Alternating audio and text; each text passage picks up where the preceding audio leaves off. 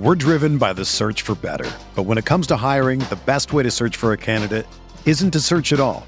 Don't search match with Indeed. Indeed is your matching and hiring platform with over 350 million global monthly visitors, according to Indeed data, and a matching engine that helps you find quality candidates fast. Ditch the busy work. Use Indeed for scheduling, screening, and messaging so you can connect with candidates faster. Leveraging over 140 million qualifications and preferences every day, Indeed's matching engine is constantly learning from your preferences, so the more you use Indeed, the better it gets.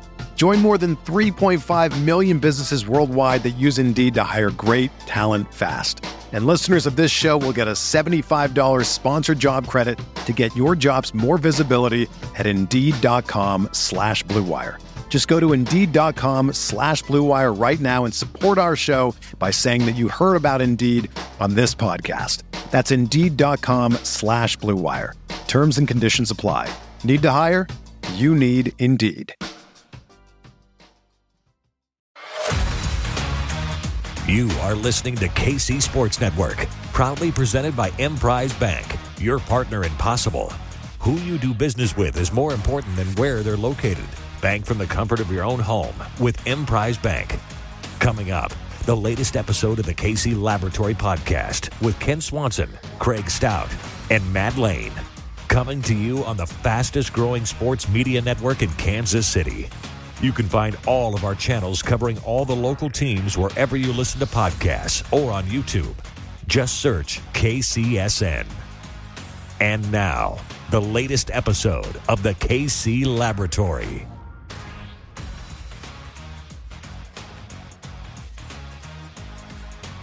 It's a live edition of the KC Laboratory presented by Emprise Bank, member FDIC. Our partners Impossible, absolutely wonderful working with our friends at Emprise Bank. Really appreciative of them. I'm also very appreciative of Matthew Lane. How Thank are you. you, buddy? You know, I'm just happy that you were able to get in here and make it. Eh, You were you were fighting. You you were struggling. You know, it, it, it was a game time decision, but you made it. You're here.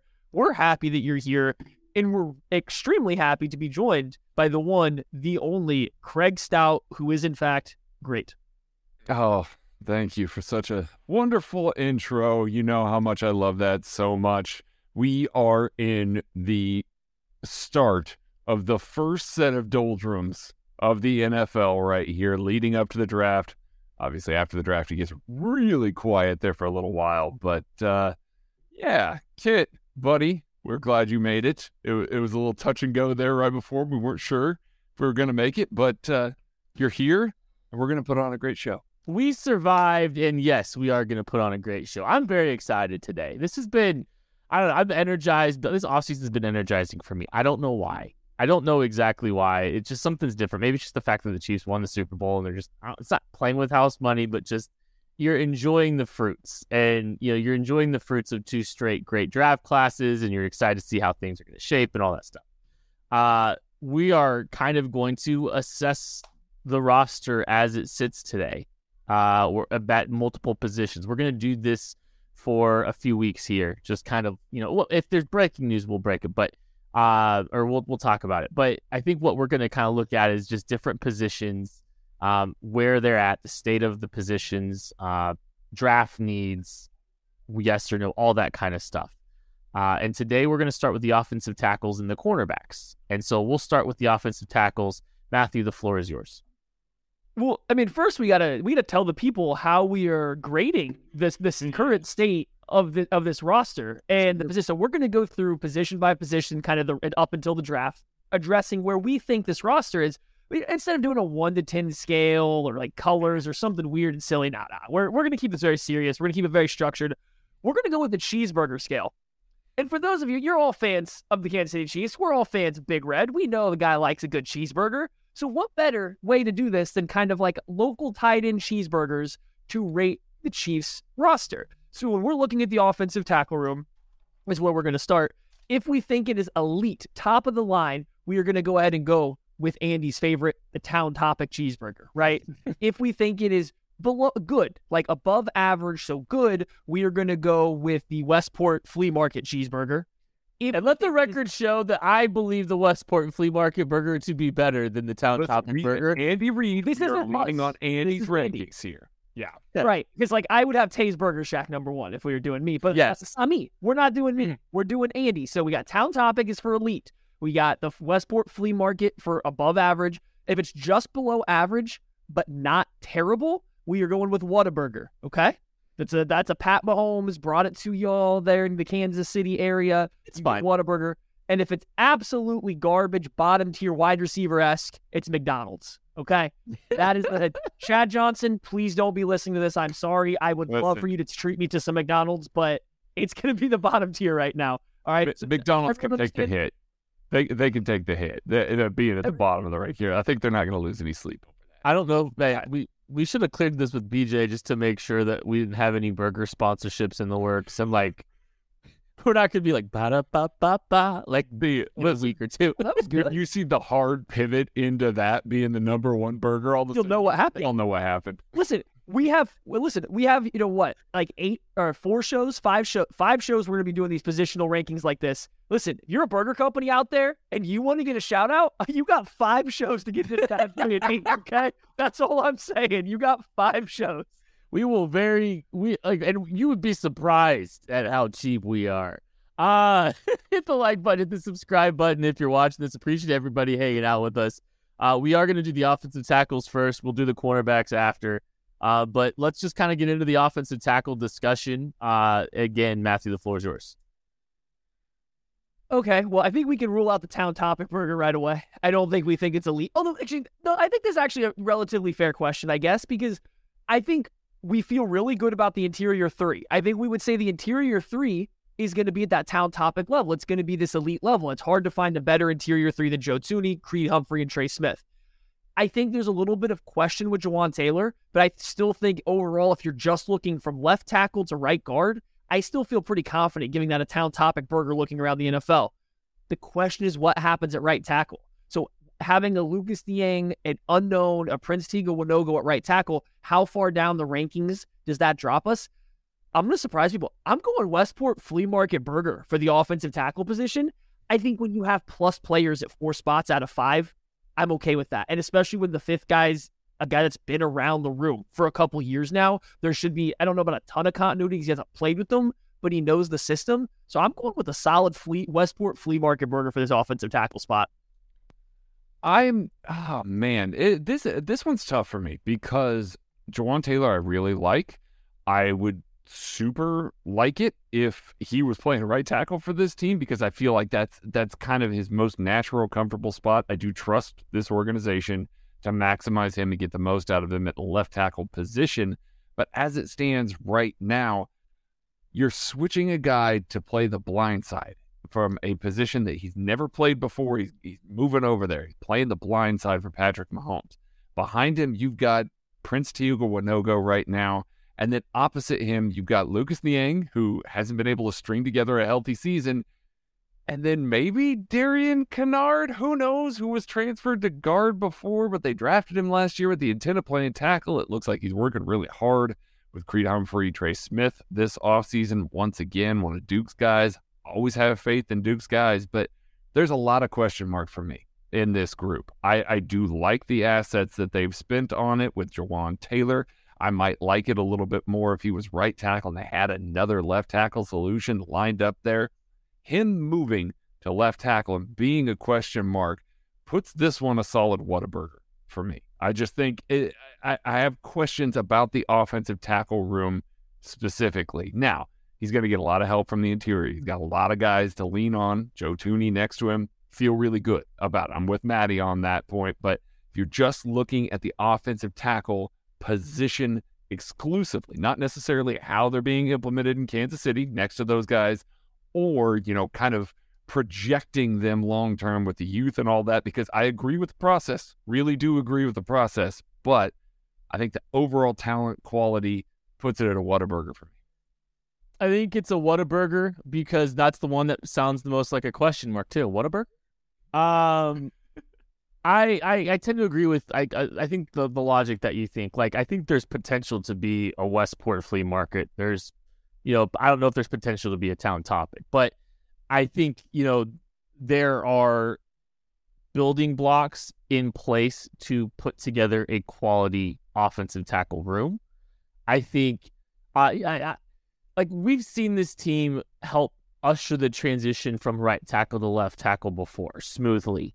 And the Chiefs have arguably the most talent that they've had in the left tackle position spot since Andy Reid's got here. I mean, uh, jo- Jawaan Taylor is uber talented. He's a very talented football player. Arrows pointing up. I'm extremely excited to see him. Right tackles, obviously, there's a lot of question marks, but there are early, you know, there's an early draft pick in Lucas Niang, who, by the way, the Chiefs trusted enough to put on the field in the Super Bowl in the red zone on third down. They that did. tells you something. They were willing to burn Andrew Wylie on a tackle eligible play. Maybe they thought it was going to work. I don't. But they, they had to go to Lucas Niang, and Lucas Niang played a snap in a very, very, very meaningful moment in the Super Bowl for this football team. That should tell you something. Um, I think that's a very important caveat to add. But um, I, I don't. I'm just not ready to make any sweeping declarations about this group beyond just just a Whataburger status. Can I ask a follow up then to you guys before we move on here? Yes. Okay. Jawaan Taylor plays left tackle at the same level he played right tackle for the Jaguars. Does that change your ranking? Because then now all of a sudden you're getting three. You're we've all agreed the interior three is elite, and mm-hmm. Jawaan Taylor by himself, just isolated at tackle last year, was at least was, was what a flea market burger, right? He's above average. Yeah. Yeah. So if he plays that same way at left tackle, do you guys automatically bump up to, I mean, a pretty solid? I have like, what is the hes- what's stopping you from saying this offensive line is better than average in the NFL right now? Well, first of all, Lucas Niang hasn't been able to stay on the field yet. No? Yet. And that, that could change. That, that absolutely could change. Uh, Prince Tega Wanogho has bounced around for a couple of teams right now and has struggled to get on the field because of health and availability. And Darian Kinnard got moved to guard last year. And it wasn't because he had a long line of guys in front of him at right tackle. One of those three guys would need to make an improvement because I don't think that you can even lampoon the three of them into that position. Yes, they're certainly going to add a guy, which we can get to here in a little bit, but on its face right now, I don't trust any of those three to be the right tackle for an entire year. I just don't. I, I, think that there's too many question marks, and because that is kind of an empty spot right now. Even if Jawaan Taylor plays really well, I would struggle to bump it up into that above average position just because, even if you called that out, just because there's enough question marks at right tackle right now. So I'm going to have another follow up for Kent to answer this half of it here. How many offensive lines in the league do we think have zero questions across all five spots of the offensive line to say a team that has four plus starters could be so bad at only one position that that drops them to below average? I don't think there's a single team in the NFL that has five good offensive. We're not talking about the whole offensive line. To be we're not. Just no one's arguing tackle. No one's arguing the whole offensive line, Matthew. Oh, but that's what we were giving a burger ranking here. You said you, you said offensive tackles. Uh, okay, you're right. You're fair. Okay, we're fair. Okay. This is going. I see the disconnect all of a sudden because I was I like, thought, "Wow, I'm a little." I thought I thought we were going all offensive line here. This is the most offensive line. This is the most Maddie game of all time. It's not a game. I thought we were doing offensive line. Okay. I scheduled it out for offensive line. We're doing only offensive tackle. Understood. Got the burgers crossed. Okay. How disappointed well, would you be if you were going to the flea market and ended up in a Whataburger, though? Buddy. Yeah. Buddy. yeah, you have I, to get. If you don't be, bring, you gotta be coping right now, bud. If you don't bring cash to the flea market, oh, then you have to go to Whataburger. Oh, yeah. Okay, you... I'm I'm officially lowering my grade to a Whataburger because I really was on the under of the impression that we were going uh, uh offensive line here. Uh, this is also my fault because I knew I even wrote offensive tackle. Um, I'm taking the blame. I'm, I'm looking at the text I, right now, Maddie. I I will take blame for this. Um, this is all on me. I'm taking I'm taking responsibility. I'm not gonna I'm not gonna throw my teammates under the bus on this one. I'm not gonna Kyler Murray this. Um, I'm I'm this is my fault. Um, we we can just move on to the plan. I think how to address the offensive tackle only position going forward. yeah, I think we probably should. But uh, why don't we take a quick break and recover? You're listening to KC Sports Network. We'll be right back after this.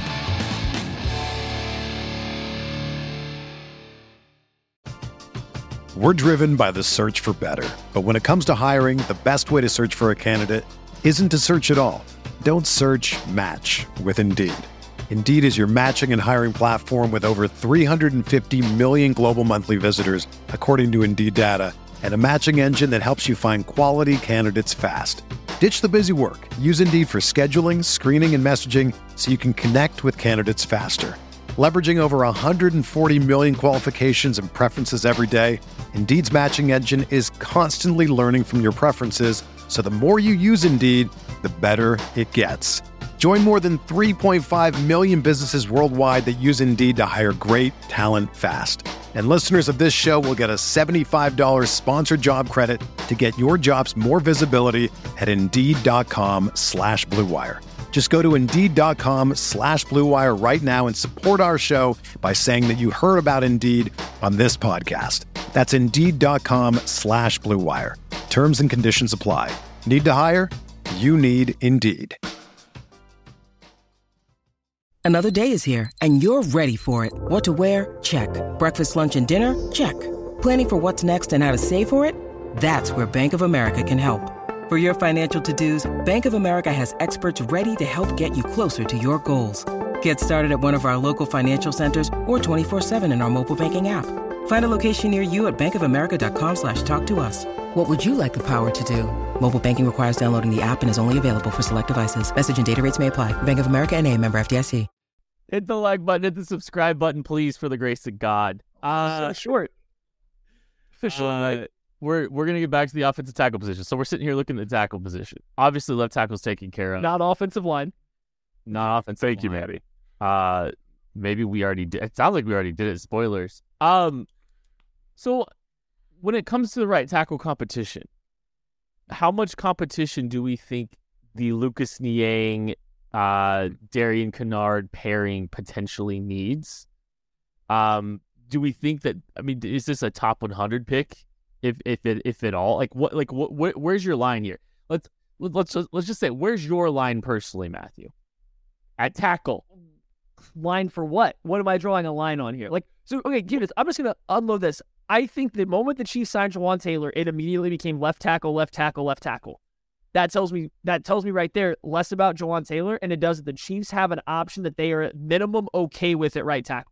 They and that and that's an option can't be a potential draft pick. So somebody on the roster they are at minimum okay with, or I don't think it would be Jawaan Taylor as a left tackle, left tackle, left tackle. It would be offensive tackle. We'll see where he goes. They immediately shoved him to the left side. That lets me know that they think that there is something they can already do on the roster at the right side. Not saying they won't look for an improvement, but I think right now, if they had to go play a game today, they feel okay with what they have at the right tackle because that's their goal. That's their plan. That's what they want to do going into every draft. I think that's Lucas Niang. He clearly was getting the second team reps going into the Super Bowl, hence why he was the one that was on the field, hence why he was the one that got to play when Andrew Wylie was out. I think they feel okay with Lucas Niang going out there with the starters if they had to play a game right now. And that's the reason that Jawaan Taylor was left tackle, left tackle, left tackle, never even contemplated right tackle. I mean, I, w- I would agree. I would agree. I think that they're very comfortable with those two going out there on the field, taking snaps at left tackle and right tackle, and not feeling like they have to spend around one pick or a you know trade up or make a big move to try and fill that position. I think that there's something to be said for a guy like Darnell Wright having his second official visit with the Kansas City Chiefs, offensive tackle out of Tennessee that played We believe both we, left tackle and right tackle. we believe he has been on a We top 30 visit. There are, there are yes. context clues to believe that Darnell Wright is not just in the Kansas City airport because he heard it's awesome. That's true. Yes, I should not make big assumptions as to the fact that he's here for a top 30 visit. Although, why else would he be here? So, uh, Dar- Darnell Wright, who may or may not be visiting with the Kansas City Chiefs, has that left tackle, right tackle flexibility. More comfortable at right tackle, did play some left tackle at Tennessee, has played exactly the amount of left tackle in the NFL as Jawaan Taylor. You can line those two guys up and see who fits best with you. Like make that an open competition between those two guys with Lucas Niang as a swing tackle, Darian Kinnard and Prince Tega as depth. Now I'm comfortable. I'm super comfortable with it. And I think the Chiefs would be as well. But that floor is there, like Maddie said. Knowing that you can go into the season, you have spent enough time with Lucas Niang to say, hey, we trust that he can line up and he can play over there. As long as he's healthy, we are comfortable with his level of play out there. And to be honest, what we've seen out of him has been fine. It, you know, it hasn't been elite, but it has been more than fine. So if he can stay healthy, that's the big question there. Then yeah, maybe the Chiefs do sit there and say, "Hey, we're going to be comfortable. We're going to be able to do what we can do with him as the right tackle. We don't have to force anything else." But it does keep the board open for competition. So I go back and forth on this a lot because investing in right tackle early turns like I, I, I think Orlando Brown, jo- Jawaan Taylor is a wash. I think it's going to become and be proven to be a wash at best or at worst. I'm sorry. I genuinely think Jawaan Taylor has ceiling to be a much better tackle, a better fit for this football team. I believe that this move will will pan out wonderfully for them. Andrew Wylie was up and down last year. There were some real rough moments. He finished strong, played well in the Super Bowl, got a little bit of money. A, a Darnell Wright turns a strength into a bigger strength potentially in a big way. Um, but the question is, is is is it best to allocate those resources elsewhere to try to fix other problems on this roster and deal with the fact that you're probably getting you know four four offensive line pieces taken care of, and now you're just kind of you know trying to figure things out and, and hope Lucas Niang holds up okay. Maybe you throw a Prince Tega Wanogho out there. You're throwing numbers at it. Are you content with the numbers that you've thrown at it, or are you just going to say, you know what, we're going to draft uh, Darnell Wright early. We're going to um, probably move on from Joe Thuney next year. So now we're going to have four of the five locked up for this year and then you know you're probably going to move on from one of a Creed Humphrey or uh you know or or a Trey Smith. Um, I that's that's that. These are the things that are going through my head about where to value the the right tackle position. Mm-hmm. Well, this takes me back to uh, talking about the entire offensive line, but still focusing on the tackles, um, because that's what I do around these parts. Uh, you've got investment into four offensive line positions. There's no, I don't think there's a reason to make sure that you have a heavy investment into the fifth. And so I don't know if you go into this draft thinking you have to get another high investment, a high draft pick, spend money, whatever it may be on the right tackle. Very few times are teams going to spend that level of capital, whether it's monetary or on the draft, on all five offensive line positions. I'm not saying it's a bad idea. It's just not something that every team does. Not every team thinks you have to do that. So the Chiefs have spent heavily on their left tackle. Now's kind of the time that I think they need to try to get by with a lower spending on the right tackle. Now, you could get cash savings by drafting a good right tackle. Don't get me wrong. That's where cash savings come from. But when you look through this roster, there's still other holes that could use a round one, a round two draft pick. Is this roster currently the way it is with four quality offensive linemen that you've invested in? Is that really the spot where you want to spend that round one pick or that round two pick right now? I get it. Protect Patrick Mahomes, save him from getting hit guess what? He's made pretty average offensive tackles look pretty decent his entire career. Mike Remmers made it a good chunk of his life at right tackle, or a good chunk of his season at right tackle and looked fine. Andrew Wylie was a guard. His first year starting was a guard in place of Lucas Niang when he got hurt. Was a guard who kicked out to right tackle, and guess what? He looked fine. He looked so fine that he started the following year and went on to get paid by Washington.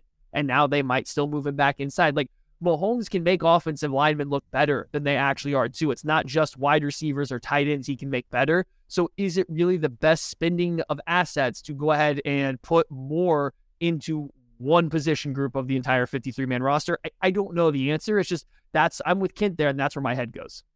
I and I don't disagree with that line of thinking. I think that that's smart, and you know, I, I think that you've given yourself a high enough floor and as we talked about all last season and, you know, kind of moving on from Orlando Brown Jr., if you feel comfortable not having to help both tackles, well, hey, great. You know, you can focus your attention towards one. We we've seen them be able to handle it with both guys, but especially when they've just had to focus on the one side, it's been pretty strong. They they haven't had to worry about it as much.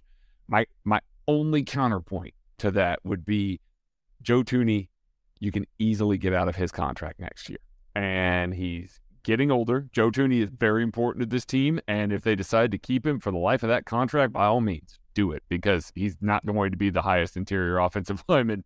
I mean, he's already not, but he's going to look, that's going to dwindle pretty quick here, especially after Creed Humphrey gets paid as well. But you can move on from him, save about 10 million against the cap next year, and kind of make your offensive line to where you're not paying as many guys. So maybe you do take a little bit of investment. You play the board the way that you want to, even if it is a round one guy. You are moving on from a big cap hit, you know, that next year, and you can kind of absorb some of that a little bit. You still only have four guys that you're really concentrating. On. And the Chiefs can improve the right tackle position potentially still without going round one too. Sure. Like if you told me the Chiefs drafted Wanya Morris out of Oklahoma, I I think he's right there. If he, if he's nine, pick 95, there's a chance that Wanya Morris beats out Lucas Niang. Like we can still have this conversation, and the Chiefs can still catch somebody that can contribute potentially and beat out, uh, you know, a, a, a Lucas Niang too. Like that's that's in the range of outcomes too. Like, are, like there's there's some decent right op, right tackle options in day two, Matthew. Uh, there's some. It's not a strong tackle class. I think Wanya Morris is definitely one of them. Uh, a guy that I'm higher on than I think a lot of other people for that same range is Nick Saldiveri out of uh, Old yes. Dominion. Now, Ooh. yeah, he makes a lot of sense. Really like he's he's like the he's the dream tackle kicks in the guard if it doesn't work out. Right. Worst case worst case yeah. scenario, he's the guy that takes over for Joe Thuney playing guard because he can't quite cut it at tackle and he's got athleticism. Like just his style of play fits what the Chiefs like for their tackle to guard converts. Like I love the versatility, but I think there's a chance that he can go out there and play tackle. He's got not exactly Andy Reid, Andy Heck arm length. I think they fall into like 33 and a half or 33 and three quarter inches, but that's good enough for the NFL. Andy Reid's dipped his toe into the 30, you know, that realm.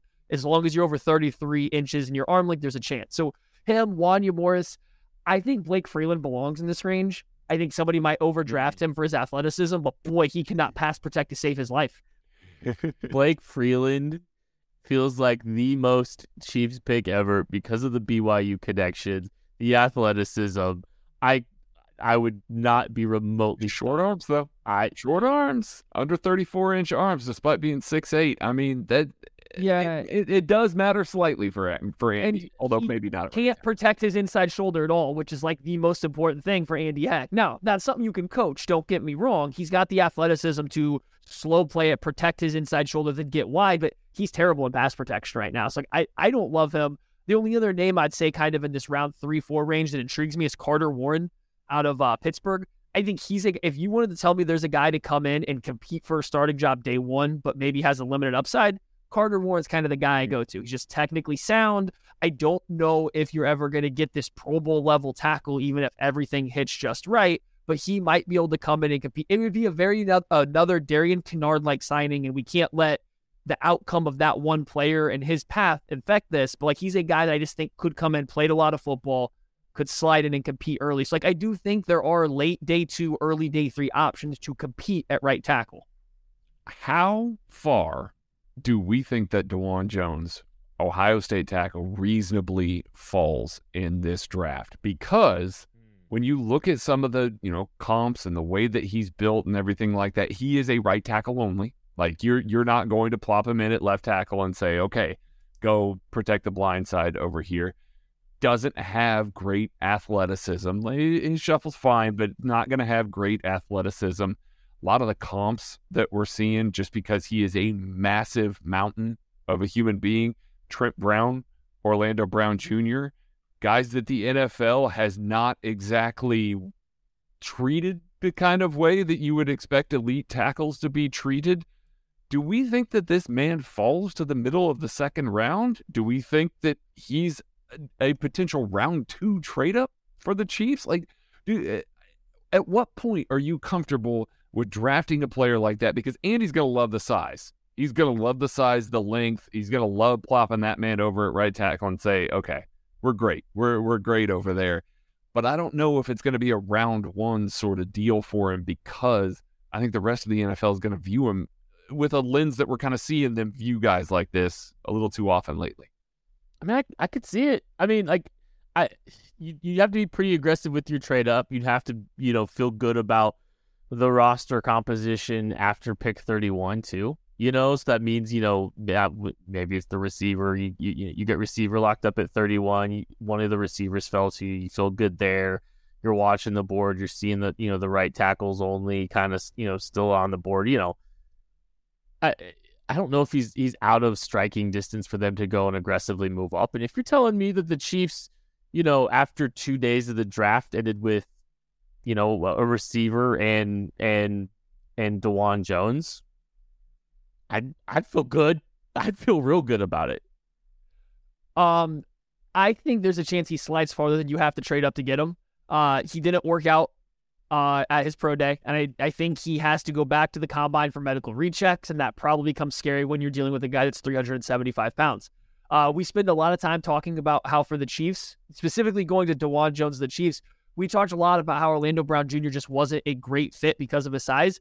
Dawand Jones is like 30 pounds heavier than Orlando right. Brown Jr. You ever seen him trying to change directions? It's rough. Like he moves really well for a 380 pound guy, but it that still's not moving well. So hmm. I don't know. I think he's a really bad fit actually for the Chiefs scheme. I think he can't change directions very well.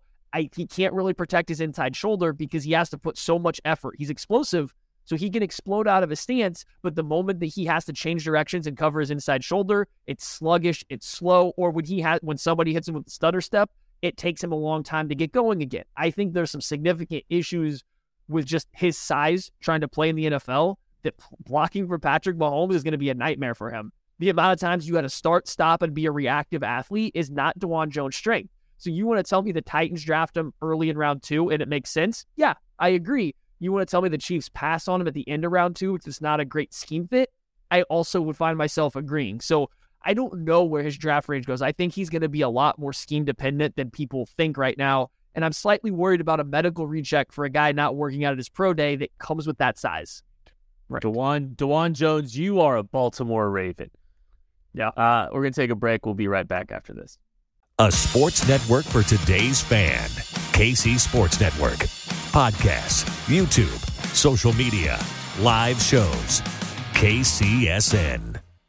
One of the biggest topics in the town is how the Chiefs nailed the cornerback position in a big way last draft. Three rookies playing significant snaps at the cornerback position, uh, on top of a L'Jarius Sneed. So much to the to the point where the Chiefs traded away Rashad Fenton, uh, a, a, Steve Spagnuolo staple who had played a lot of snaps the year prior in the middle of the season. They were ready to roll with the youngsters, and they paid out handsomely. Interesting question though, Matthew. Uh, in our beautiful cheeseburger scale, what is the state of the cornerback position? Okay. Um, so not the whole secondary, just the cornerback position. Yeah, of course. Okay. Yeah. And by the way, slot corner counts too. You don't have to segregate okay. that out. You can you can okay, okay, okay. I want I want to be clear. All right. So for me, I'm gonna say they're not quite town topic. They're not quite elite because I think there's still a little meat on the bone left for these outside corners, these young rookies. Jaylen Watson, Joshua Williams, I think still need to make that next step before I'm ready to give the unit as a whole the elite tag.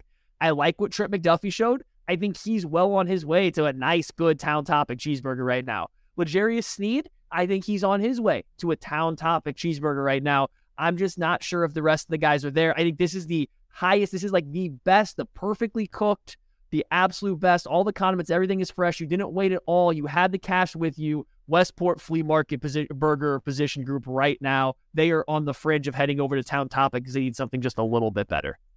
I mean, yeah, that's pretty much it. There's lots of questions about the about the sophomore efforts of a lot of these guys. I mean, they did fall to day three for a reason. Brett Veach doing a good job of scouting these guys, finding the sweet spots in the draft. We all really love Jaylen Watson. We love Joshua Williams. Obviously, are high on L'Jarius Sneed and Trent McDuffie, but there are question marks. They they still have to show up and play in the sophomore year. Now that teams have a little more tape on them, we've seen guys in the past, especially even with Steve Spagnuolo corners, we've seen guys that where all of a sudden it's like, okay, when that guy's on the field, we know what sorts of routes we can throw at him to try and get the matchups we want and try and target them. How do they respond in that moment? How do they rebound in that moment? They can still hold up against those types of things. This elevates to a town topic. It easily does. And I do think that this is a very, very, very solid Westport Flea Market burger with this group because it is just so good. And it's and it's also on top of this, much like the Westport Flea Market burgers, cheap by comparison. Like you're not spending a ton of money and you're getting great quality on it. I mean, this is like literally the perfect comparison for that burger because it's so good right now and you're not invested so much in it to where you feel like, well, yeah, that was really good, but I had to pay a small fortune for it. It just really is perfect. There were times during the Royals run in 2015, 16 when or 14, 15 when Westport Flea Market was offering their burger for the same price that they offered it in 1985. That's what this cornerback group is right now. They are paying absolutely nothing for this cornerback group, but getting a high quality product out of them. In the KCSN draft guide last year, Joshua Williams and Jaylen Watson were both third round grades for us. Trent McDuffie was a top 20 player for us. We were very big fans of them. You should check out who we think we're big fans of in the KCSN draft guide, which is releasing next Wednesday. It's April 5th, is when it releases. If you pre order, you're going to get uh, three free months of the KCSN Substack to go with your guide, which releases on April 5th. It's a very good deal. It's uh, twelve ninety nine. The link is in the description of this show. Whether you're listening, whether you're watching, it's in the description of this show right now. So pre-order that. Make sure you take advantage of that. Um, but I, I would agree. I think it's a Westport flea market. My question in we in Kansas City, we don't know much about cornerback play. Okay, because we've had to deal with we've had to deal with you know scraping the barrel to fix the position. I'm part of me wonders if if we are just because this group's so young, are we devaluing what they've done to this point a little bit? Should they be a town topic secondary in, in at the quarterback position for quality, you know, for players that can start? You know, you've got inside outside flexibility. You've got a blue chip player. You've got near a blue chip player, one of the best blitzers in in this, you know, from the from the corner position. Like maybe we are a little too low on them. Maybe we should be considering a town topic. I'm I'm I'm trying to think if we're stacking up like you know we're talking about right tackle, left tackle, and all that stuff. There's some concerns that you know the tackle positions or what's stopping us from them becoming a town topic? Is it just the sample size, or are we just undervaluing? Are we overvaluing the rest of the league's cornerback situation? I it's partially sample size, but I also think you have to go back. The Chiefs protected their corners a lot last year, right? And like we can all go pick out games and moments in which Jaylen Watson and Joshua Williams were were picked on pretty bad. I mean, you can make an argument that it was a big reason they lost, maybe the Bills game, you know, and stuff like you can point to specific situations where they looked and played like rookie corners, right? Like that very much was happening. That's what's stopping me from saying right now that they are a town topic burger. What we're putting here is the elite because that's what Andy Reid says is the best cheeseburger in Kansas City. That's the only thing is I want to see them go out there and I want to see them put Jaylen Watson and Joshua Williams in bad spots. I want to see you go go man to man on AJ Brown on a slant and stop him because they weren't stopping him man to man one on one in the Super Bowl. That's not a fair thing to expect every corner to do that but I just want to have the confidence that they do that before I go out there and say they're elite at this point in time. So it's partially sample size, it's partially the Chiefs' defensive scheme, I think, protected them. We talked about it a lot last year. They played a lot of spot drop, and they did that because there's a lot of new pieces, but also because there's rookie corners that aren't always playing. A backup tight end posterized Jaylen Watson, who I thought played great, but like that's just stuff that happened. It's one play. I don't want to make too much of it, but like there's little bits and pieces that I think are enough, give me enough hesitation to say let me see year two before I put them in elite. And I, I see exactly what you're saying, Kent, especially since the rest of the league is also kind of shifting to protecting their corners a little bit more too. Like it, it's hard to play corner in the NFL right now. So playing, you know, split safety looks, trying to be a little bit more spot drop on occasion, trying to take a little more off the plate of these guys to try and protect them a little bit more makes sense. It's it's a logical thing that Steve Spagnuolo did. However, I don't know that you look at this group and you say, okay, they got to line up and they got to play man. I know they got a guy that they can count on to line up and play man against, and not even like elite wide receivers because I'm you're never playing a man against Tyreek Hill without help. But let's say you know like the the lower end wide receiver one guys. You don't want a guy on this roster isolated in man coverage right now against that. And I think that's the next step that you want to see before you elevate it into the next kind of echelon there because you are limited in the fact that you can't play a ton of man coverage, which means that you're not going to be able to blitz some of the ways that you would like to be able to blitz guys like that. You are more locked into zone coverages, which is fine because Steve Spagnuolo has an entire bag full of them that he can rely on. That's not a bad thing by any means, but the flexibility and ability to be completely versatile, line up, be truly amoebic on the back end, and keep the offense guessing with your coverages all season long is going to be difficult with this group. And they didn't even try it last year. Like towards the end of the year, they slowly kind of turned the dial a little bit until you started seeing some more of those coverages. And then, you know, it didn't go any further than that. And that's fine. It got the job done, obviously. I would expect something similar again this year, but it's going to be limited by the personnel there, and that's why I can't elevate it into that upper echelon yet. It is a great problem to have right now that we are debating where on the Andy Reid cheeseburger scale that a cornerback room that has three of their players with three years of club control left at minimum for uh, Trent McDuffie. I just what a what a spot to be in. But I'm greedy. I'm a little greedy. And I look at this draft class, and you hear Mel Kiper saying, I believe in the last today or recently that I mean he thinks there's 40 corners that can make a roster slash play contribute. There's a lot of corners in this class. I think. I mean, like I, I'll just ask the question: What's the earliest you feel good with the Chiefs investing one of their 10 draft picks in the cornerback position, Maddie? If it's 10, I mean, there's, you know, there's always a chance, right? Like, I look through this cornerback room, like, what, what, what are you quite literally trying to beat out, though, right? Like, what is the corner that you're trying to beat out? You're trying to get a better backup third string slot option splash slash special teamer in the Z. Like, that's what, that's what you want to replace at this point in time. If that's what you're going for, just wait till un, you know, unrestricted or wait till after the draft, sign some guys in free agency maybe there's a good value on day three. Somebody that falls to them that fits their system, that can play special teams, and does all this stuff. But like the improvement over Nazeeh Johnson is such a minimal impact that I just don't know if you're going into the draft thinking that's what you need because four of these corners are young. Five of these corners are young. I let me put L'Jarius Sneed back in this bucket. Mm-hmm. The entire room is young. The only person you're remotely considering not being around for the next three years is L'Jarius Sneed, and that's only because you don't want to pay him that's the only guy. And even still, you have three young guys sitting there waiting. So I just don't know if there's a need. I would not be surprised at all to see them not draft a corner in this class.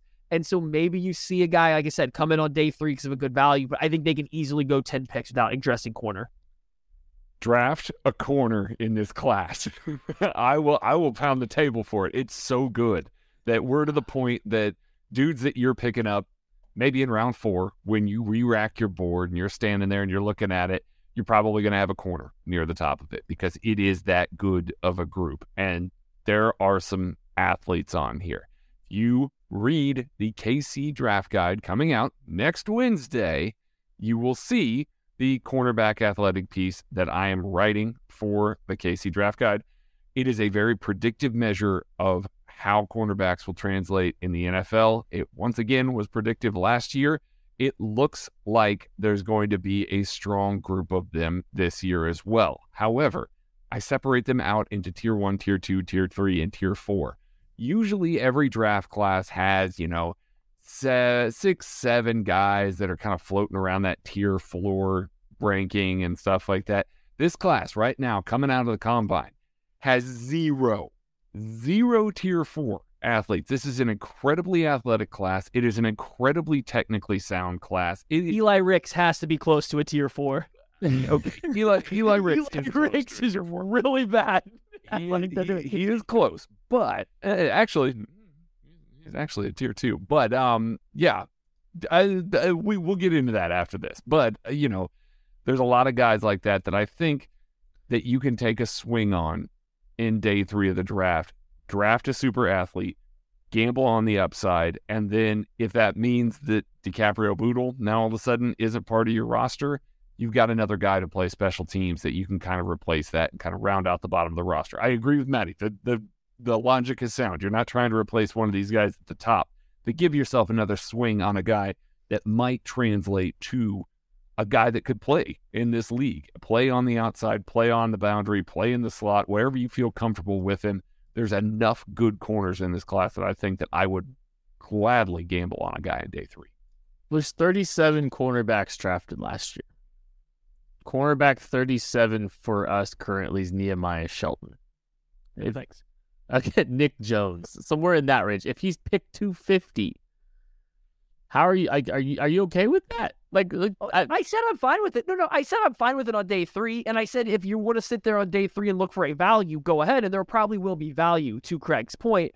I just don't think you go into the draft with an idea of, oh, we should definitely draft a corner here. Because I just, I don't think you should be trying to seek out a corner. You just let the board fall to you. And if you're sitting there, you get to round six and there is, I don't know, um, uh, Kei'Trel Clark, even though he's a slot only guy sitting there waiting for you. If there's a an Eric Scott, you know, like there's just guys out there. Alex Austin, if you just want a pure outside corner, Cory Trice, like there's plenty of names we can list off here that if they're just sitting there in round six and you're like, oh, this guy's better than the third tight end in the draft that I would like, or this guy's better than this like 280 pound rotational nose tackle, sure, take them. It's just I don't think you need to plan on taking one. I wouldn't be upset if they didn't get a corner. Is all I was kind of going to. I, I just tend to agree. I think the value will be there. And I think the Chiefs did smart things in day three of the draft where they, I mean, it felt like they just took a ton of value as it fell to them. Like we all geeked out about Darian Kinnard when, you know, we kind of perceived him as a, as a value. So, Mhm. you know, and, and they just, they continue to stack up at cornerback too. They weren't afraid, you know, hey, yeah, we just drafted corner. Doesn't matter. We're still like, that's how they, that's how we got into this situation this year anyway is the Chiefs weren't afraid to continue to invest, even though they just traded up for a cornerback in the first round. They just kept letting value fall. I think value will fall to them at the cornerback position. I think I, I like the idea of grabbing someone in day three of this draft uh, because I think and I think I, I do agree with Maddie. I think I I'm just guesstimating. I think round six the sweet spot where just one comes uncovered for them either at the top or the end of the sixth round, and they just feel great about grabbing. So that's that's what I look at free agency do we think do we think that there's you know like uh, do they try to like to to your point hey like that's just adding more youth to this group. Do you think that there's any thought about maybe trying to just add a vet minimum deal type cornerback just to add some more experience to the room? Or or i mean i, I have my thoughts but i'll i'll let you go. What do you think I think if uh, this is kind of a cheating answer because I'm going to go to the secondary as a whole, but I think Craig brought up DiCaprio Bootle, and if I think the Chiefs are adding somebody, it should be somebody that can do this bridged role of a safety slash nickel corner. I think that's where you will get the most value. So like that's what I would be looking for. I don't see any reason to go to the vet market for that. To your guys' point, there will be value at guys that can probably do that in this draft. If they wanted to go sign somebody in that role, if they're like, oh, we don't love Mike Edwards and Justin Reid and Bryan Cook's ability in man coverage, what if we have one more guy that can maybe step down from safety and play in the slot? That's that would be where I could see them making a veteran addition. I just I would be kind of surprised outside of that. I mean, they they've got some dudes on one year deals that I could see them bringing in to see if they kind of raise the roster a little bit. Like there's Byron Jones is out there, William Jackson's out there, Marcus Peters is out there. You know, e- Eli Apple's out there. I don't think he's coming to Kansas City, Kyle. no I mean, but but there's a bunch of guys that are floating around that that like 30 range where you you'd be bringing them in as a one year deal, just kind of seeing if the juice is worth the squeeze, seeing if they got a little more life left in them, and then in that case, maybe you don't have to rely on your two day three picks from last year to kind of shoulder the load a little bit more. I don't love that. I think that that's a progress stopper. I would rather trial by fire with Joshua Williams and uh, newly adorned number two Joshua Williams and Jaylen Watson, but I, I I could see them maybe taking a gamble just because there's enough guys out there that are kind of floating around that probably still have a few snaps left on their legs that could offer something to this team.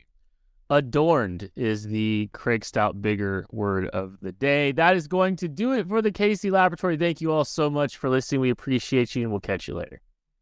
Thanks for listening to KC Sports Network. Don't forget to hit that follow button and leave us a review if you like what you heard and think others would as well. You can find all six of our channels at KCSN, covering the Chiefs, the Royals, Sporting KC, and the KC Current, plus KU, K State, or Mizzou by searching KCSN wherever you listen to podcasts. We're also on YouTube. Entertain, educate, inform. KC Sports Network.